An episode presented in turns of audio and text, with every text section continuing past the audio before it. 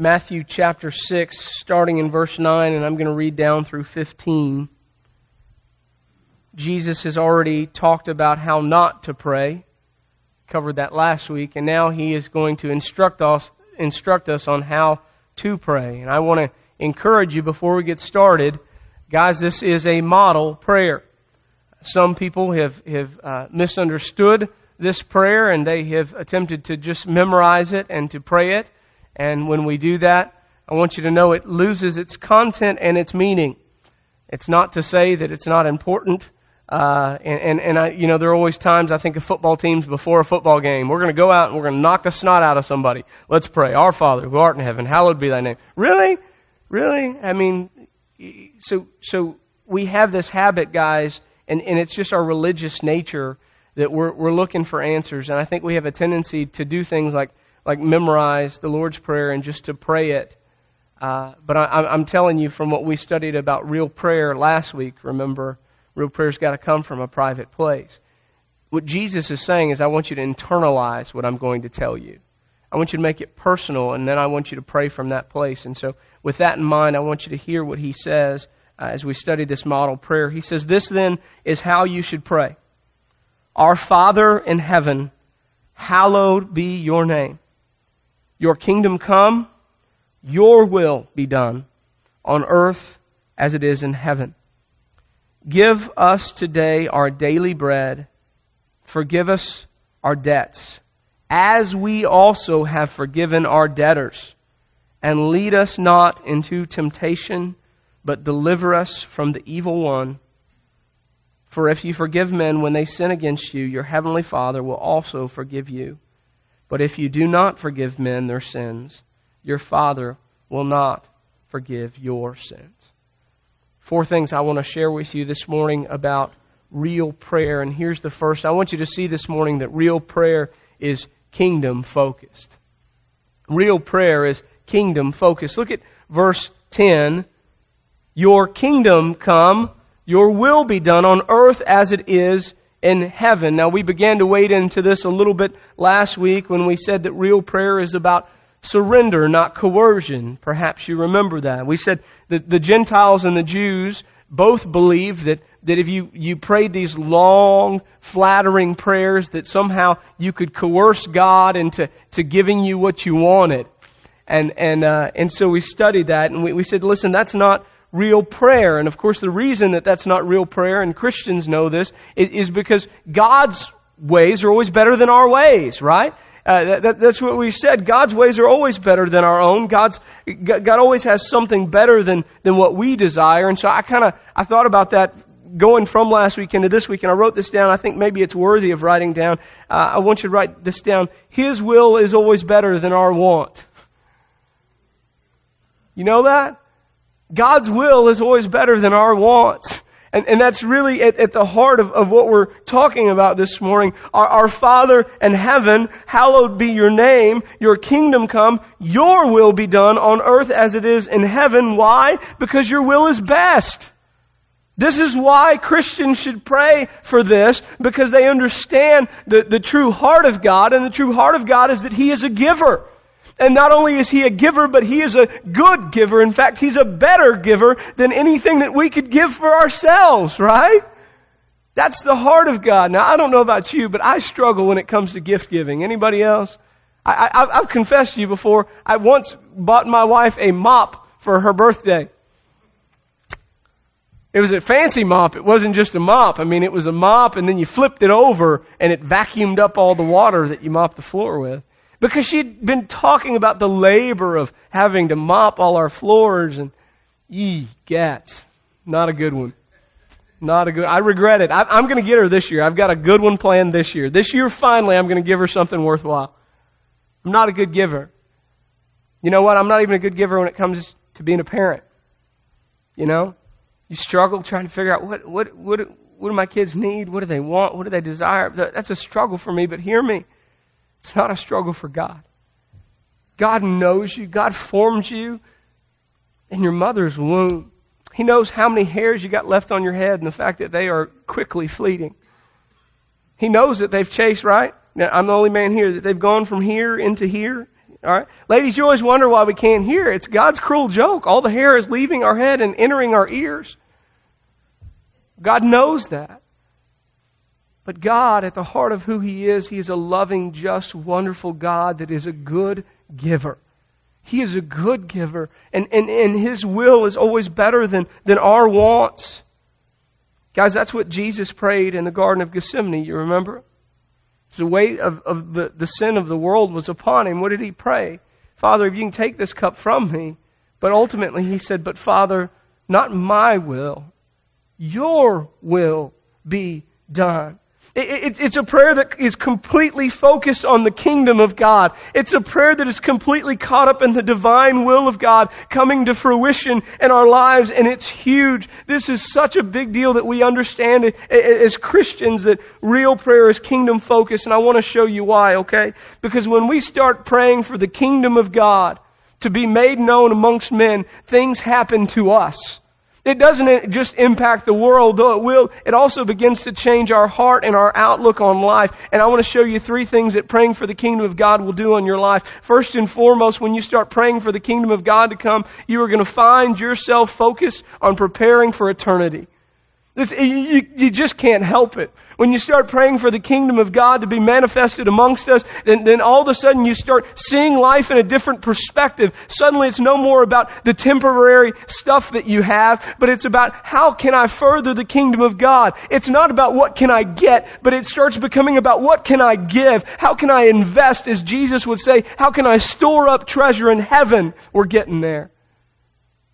It, completely changes your outlook, and I want you to know it changes your outlook on a personal level, and it changes your outlook on a corporate level. I think about our church. You know, we've been praying this month we continue to pray. We're, we're, we're, praying about what God would call us to do and, and, and be. And, you know, I, I talked with somebody uh, last night, and, and, by the way, we'll start the complaint back there. I'm sorry if I just got on to you this morning, but we'll, we'll start it back there. Met somebody last night that got a letter. That means that they're officially, quote unquote, a, an active member of our church, though they've never been in worship service to my account. Ever. They said, Pastor, I got your letter, and I've been, I've been meditating on it, and I think you know, the Bible says you should test the spirits, by the way. If you're really meditating in prayer and fasting, you're not going to tell me what you think. You're probably going to tell me what Jesus thinks. I'm just saying. Uh, they said, I, I think everything's just fine. We're, we're just, we just, we just need to stay where we are. I said, Well, I appreciate your thoughts. I really, really do. Well, why would we do something like that? Why, why would we risk ruining whatever God is doing here now? And, and why would we do that? And why would we think about purchasing land? And why would we? And why would we? And why would we? And I'm standing outside HEB and I'm trying to love this person in the Lord and I'm, I'm, I'm very controlled and I'm not angry and I'm just explaining and ultimately I just said, you know why we would? So that the kingdom of Jesus might be furthered, friend. That's ultimately why we would. The, the reason why churches everywhere should step out in faith is because God rewards faith and because they're called to be the leaders of the kingdom of God. And if all we do is surrender into comfort, then we totally lost it. When you pray for kingdom sized things, you start having a kingdom sized perspective. It forces you to start thinking eternally instead of temporally. And that's dangerous, dangerous talk, friends. It's so dangerous that it, it caused a group, a, a group of bandits, if you will, to give up everything that they possess and to leave their homes and to go out where people hated their message and yet to boldly proclaim the truth of God's word. And it caused the world to forever turn upon its ear. And I tell you, the enemy is still reeling from the blow that was dealt by those 11 guys and the gospel message that they had the courage to speak forth. When we pray for God's kingdom to come, we find ourselves focused on preparing for eternity. Number two, when you're praying for God's kingdom to come, it helps you live selflessly. Helps you live selflessly. Again, what a great quality. You say, well, what does that have to do with anything? Well, I tell you, friend, if you don't understand the gospel, then, then, then you, you can't understand this point. God is a selfless God. You know, you meet a lot of atheists or agnostics and they think that God is some big divine bully, that He's pulling all the strings and He's just a big meanie. No, friends, take them to Scripture. God's not a big meanie. He's not a big bully that's trying to pull all the strings and, and, and he, this isn't the Wizard of Oz. No, no, God cares so much about us that He steps into creation, God Himself, and He takes upon His own wrath so that we might be reconciled to Him. God is a other giving God. He's a self-sacrificing God. And when you start praying about the kingdom, you can't help but become that kind of person.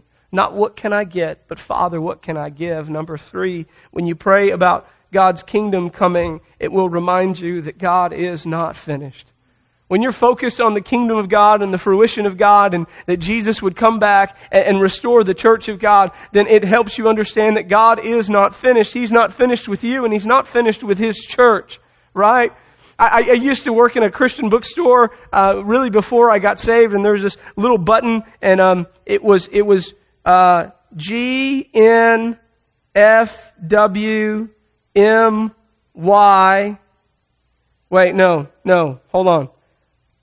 I N P B G N F Y. It was just the letters. You said, "What is that?" It sounds. It did. It sounded really. It stood for I'm not perfect, but God's not finished with me yet.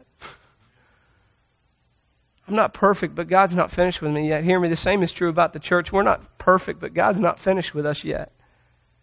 And we've got problems, but God's not finished with us yet. Right? When you pray for the kingdom of God, when you pray for God's will to be done, it changes your entire perspective on reality. Number two, I've got to get on. Real prayer acknowledges our total dependence upon God. Look at verse 11.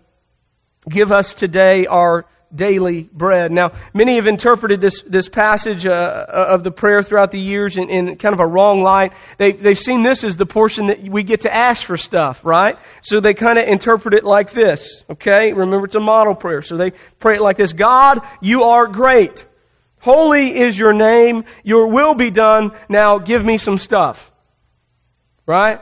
That's a portion of the prayer. Give, give us today our daily bread. And so, well, as long as we say that other stuff, that's the formula, right? To get what we want. We say, God, you're good. Your name is holy. Let your will be done. Now I need a new car. Right? Need a little bigger house. I, now I need a raise. Now I need this. Now I need that. Now we, we incorporate all the stuff that we want. Of course, guys, that cannot be what this petition really means. And it cannot be what this petition really means because real prayer is kingdom focused. And if real prayer is kingdom focused, then this little petition about daily bread cannot be about you, and it cannot be about your wants. Instead, it must be about God's provision. See, it radically changes things. So what, what does this mean? It's a request for God to supply, get this, our physical and material needs for the day. For the day. It's, it's not uh, for a year, it's not for a month, it's not for a week, it's, it's for the day. And I want you to see the stark contrast here between this teaching and the teaching of the Jews during Jesus' day. You see, we've talked about the scribes and the Pharisees and how they used to pray. One of the things that they prayed often while they were out standing on those street corners begging for men's attention is they would pray these things called the 18 benedictions. And there in the 18 benedictions, there was also a supplication for food. They would pray for food and God's provision, but get this, when they prayed for food, they did not pray for sustenance for a day. They prayed for God's provision for that year's worth of crops. That's what was written in the 18 benedictions. And you say, Pastor, how was that any different? You know, they're still praying for food. Well, I would tell you that it's great difference because it's a matter of faith. How much faith does it require, right? You know, faith, Hebrews 11.1, being sure of what we hope for and certain of what we do not see. How much faith does it require when you've got a year's worth of produce sitting in the, in, in the storage bin, right? We say, what's, well, gotta have enough faith for the next year. I guess so, but, but Jesus wanted more than that for His followers. He wanted His followers to experience their Father's provision more than just once a year. You see it? Jesus wanted his followers to experience God's provision daily, and so he taught them to seek provision enough for each day so that daily they could experience God's provision in their life so that they could be totally dependent upon God. And guys, that's the entire point of prayer. It's a petition coming before God saying, God, I'm nothing without you. I'm completely and totally in need. Now listen, you may have money in the bank and maybe you don't have to ask God for money to pay your bills tomorrow. But maybe what you're daily asking God for is His grace. Right? Maybe what you have to daily petition God for is His peace. Maybe what you have to daily petition God for is self control. But the point is, without Him, we can't have any of it. We are in need, and we must daily rely upon God. And I fear all too often we don't. I fear all too often we come before God with all of our gifts and talents and abilities stored up. And instead of realizing that we're in dire need of Him for the day, we just ask for whatever we want instead of what we really need. Number three, I want you to see this morning that real prayer is rooted in mercy. Look at verse 12.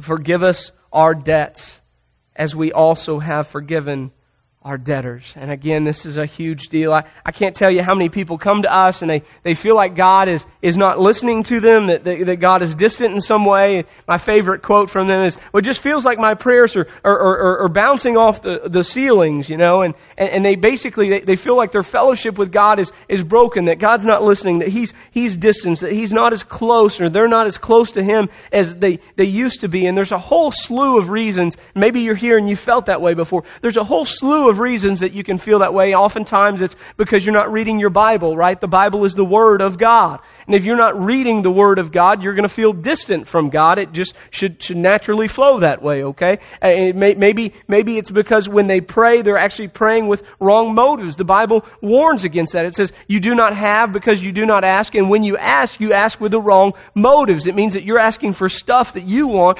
instead of kingdom things that God wants, right? And so when we pray with the wrong motives, then, then it feels like our prayers are bouncing off the ceiling. Sometimes when you dig a little bit deeper, what you actually find out is that person doesn't have a relationship with Christ right? And, and so they're saying, well, why, why is God not hearing me? Why am I all alone? And you start asking them about their relationship with Christ and you find out they don't have a relationship with Christ. Well, if you don't have a relationship with Christ, friends, you have no means of communication with the Father.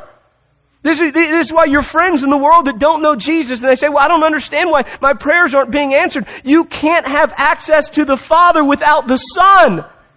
Right? No one comes into the Father except by me, Jesus says. And so many people, they feel so distant from God, and they rightly feel distant from God because they don't have Christ. They don't actually have access to God. And so you walk them through that. But most of the time, when I'm speaking with a Christian, and they feel this distance, do you know most of the time what it comes down to? The majority, I'm, I'm, I'm telling you, the majority of the time, usually that distance comes down to the fact that they're, they're, they're holding anger or hatred or resentment in their hearts against someone else.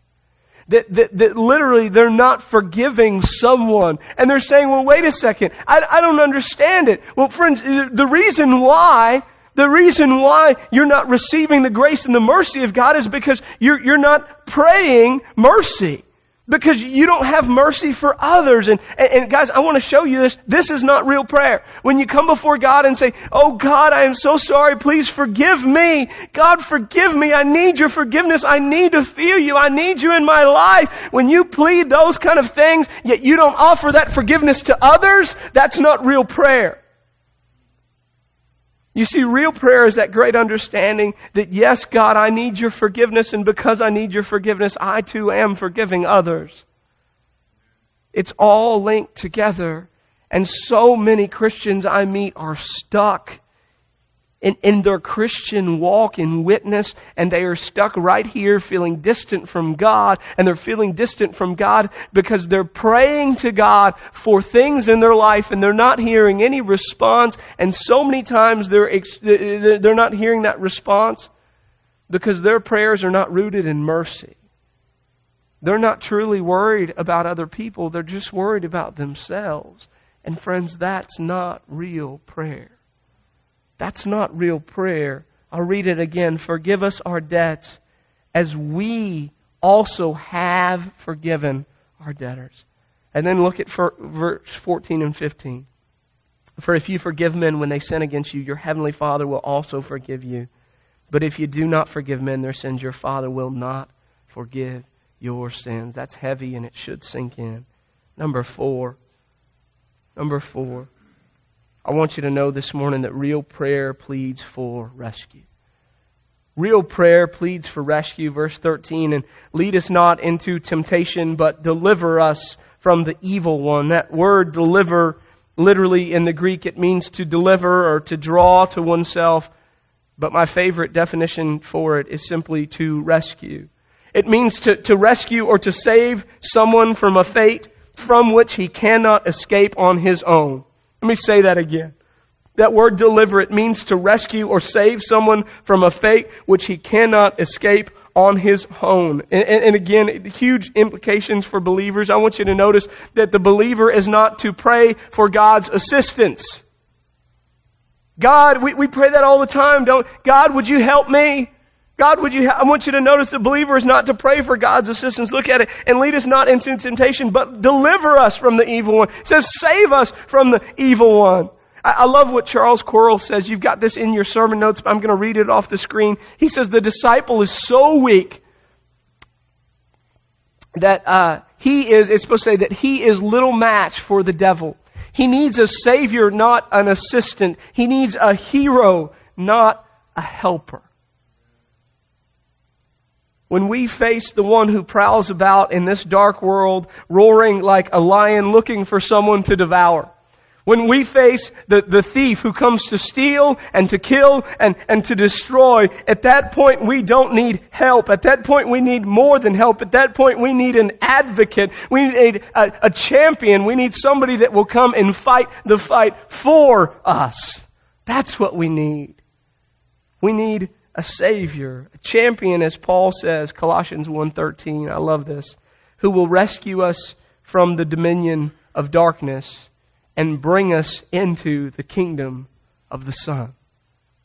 Isn't that beautiful? It's Colossians 1:13. Guys, that's the heart of prayer. Pleading for rescue. It's real prayer. It's kingdom fo- focus. It acknowledges our total dependence upon God. It is rooted in mercy and it pleads for rescue. Now, what do we do with it when we understand it? I'll give it to you, okay? Number one, same thing you had last week. You got to practice it. You've got to start practicing real prayer. That means for many of us that we have to go back to the drawing board. It means that we need to stop praying the same thing. If you catch yourself this week going to pray and you find yourself praying the same words that you have always prayed, you need to hit the brakes, you need to open your eyes, you need to stop for a second, maybe even go back and, and look at your sermon notes, and you got to start again. Practice real prayer. Not, not, not the pattern that we've fallen into, but let's look to the Bible and say, God, this is what you say real prayer is. Help me to do this. It means that we're, we're praying for God's kingdom. It means we're not just praying for our wants, but we're praying for His will, right? It, it's a dramatic shift in the way that we pray. I'm going to ask you to practice real prayer. Number two, I want you to get real about your resources. I want you to get real about your resources. And you say, Pastor, what do you mean? I mean, you've got to understand where they come from. You and I don't possess anything. It's all His. Everything that we possess is God's resource. Everything. I, I, think it's crazy today in the world that we live in, right? The, the greatest battlefront that we face today is water rights. Right? There are huge lawsuits and companies spending millions and billions of dollars cutting people off from, from water that God has provided us with. it's crazy. And we take that same type of approach into our own personal lives. We think that this is, look at what I've earned. This is what I deserve, right? No, friend. Everything that you have, you're a steward of what God has given you. They're not your resources, they're His resources. It radically changes of it. You think about Job for a second, right? Job had everything stripped away. He was reminded who owned it all. I just wonder do we approach God like that? Do we approach God like that, understanding that He has given us all that we possess, or do we approach God like it's ours and we want more? Get real about your resources. Number three, I encourage you, please be merciful. Be merciful. If, if you want to really pray, you've got to be a merciful person. You've got to be a forgiving person. You've got to be a person who, who doesn't keep records of wrongs, right?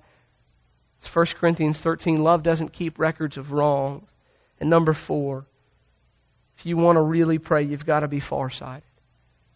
You've got to pray about kingdom things. You, you, you've got to think about the ultimate rescue of Jesus. You've got to think about lost people. You can't just think about you. You can't just think about you. Here's the thing that really gets my. Uh, it's a struggle for me, okay? The struggle for me is that of all people in the world that should be focused on others, it should be the people within church. It should be the people of God more than anyone else in the world, we should be the people that are, that are completely focused on other people, on whether or not people know Jesus, getting out of our comfort zones, willing to do anything that, that some might come to know Christ. That's Paul, right? I'm going to be all things to all people that some might come to know Christ. If there's anybody that should be that way, it should be the Christian. Amen? But unfortunately, we have 50 million churches and none of them are full. We fight over song selection and how the pastor preaches and outreach strategies and what we like and what we want. It's not about us. It's about the kingdom of God. It's not about us, it's about the kingdom of God. It always fascinates me when people come and have a conversation with the pastors and they say, Well, you just pick the music that you want, or you preach whatever you want, or you do whatever you want, friend. No. No. You could get into the head of the pastors and you could ask us what we really enjoy and what we like, and and, and, and you know what we do is we seek the face of God and we say, God, who are the people in Elgin, Texas that need to hear from you? And, and what exalts you? And, and, and, and, and we try to put those two things together. And first and foremost, we want everything we do to exalt Jesus. And secondly, we want to make sure that, that whatever we do is open so that people that need Jesus are receptive to it. And that means that our wants and our desires come last in that. Now, maybe that offends you. I'm sorry. I believe it's biblical. We can talk about it. We can talk. About, I'm, I'm open to those conversations. But you, you, if you're going to have that conversation with me, please, please, please hear me. Bring your Bible, because I'm going to ask you to show me. I'm going to ask you to show me why what you want is more important than what the world needs. Okay? I love you. I say this in love to you. We've got to really start praying, friends. There's, there's a whole lot of people in Elgin, Texas. And by the way, that is our first responsibility Jerusalem, Judea, Samaria, and the ends of the earth. I, I, if you had a list of things that are driving your pastor nuts, I mean, we're not going to the ends of the earth yet. We, we're, we're doing missions in one place. We're in Laredo. We've got to add to that. We've got so many things that we have to do as a church. So listen, I'm, I'm so excited with where the Lord has led us. But don't you for a minute think that we have achieved it yet.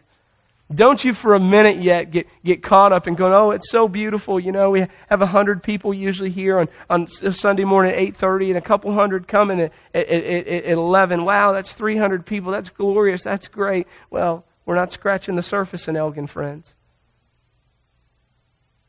We've got to really start praying. That real prayer has to sink down in the hearts of who we are, and it's got to change us from the inside out. Would you guys pray with me? Father, um,